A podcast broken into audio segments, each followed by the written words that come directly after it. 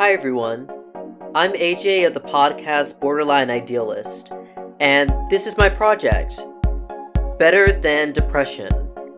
It's a personal project of self discovery and finding inner strength.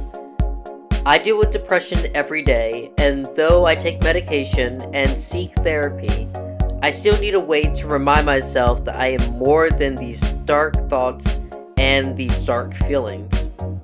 Every day, starting November 12th until New Year's Day 2019, I'll remind myself why I am better than sadness, worthlessness, crippling, powerful, beatable depression.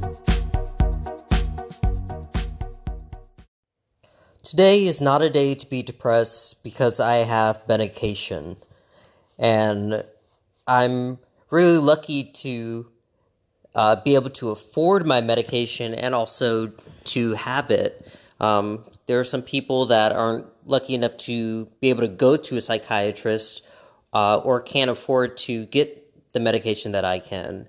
And I take two pills a night, uh, antidepressant, and then one for anxiety, and that helps me a lot during the day. Uh, my antidepressant I've been taking for almost a month, and it's really been helping me out a lot. And the one I take for anxiety, I could not live without because my anxiety can get so bad. I'm standing outside and I just get a panic attack for no reason.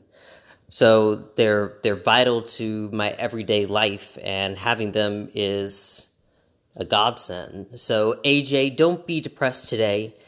You have your medication along with going to your doctor and seeing a therapist. These are all tools that you can use to help treat your depression and especially your antidepressant that helps you deal with your suicidal thoughts and feelings. They're just the best, and I'm glad that I have them.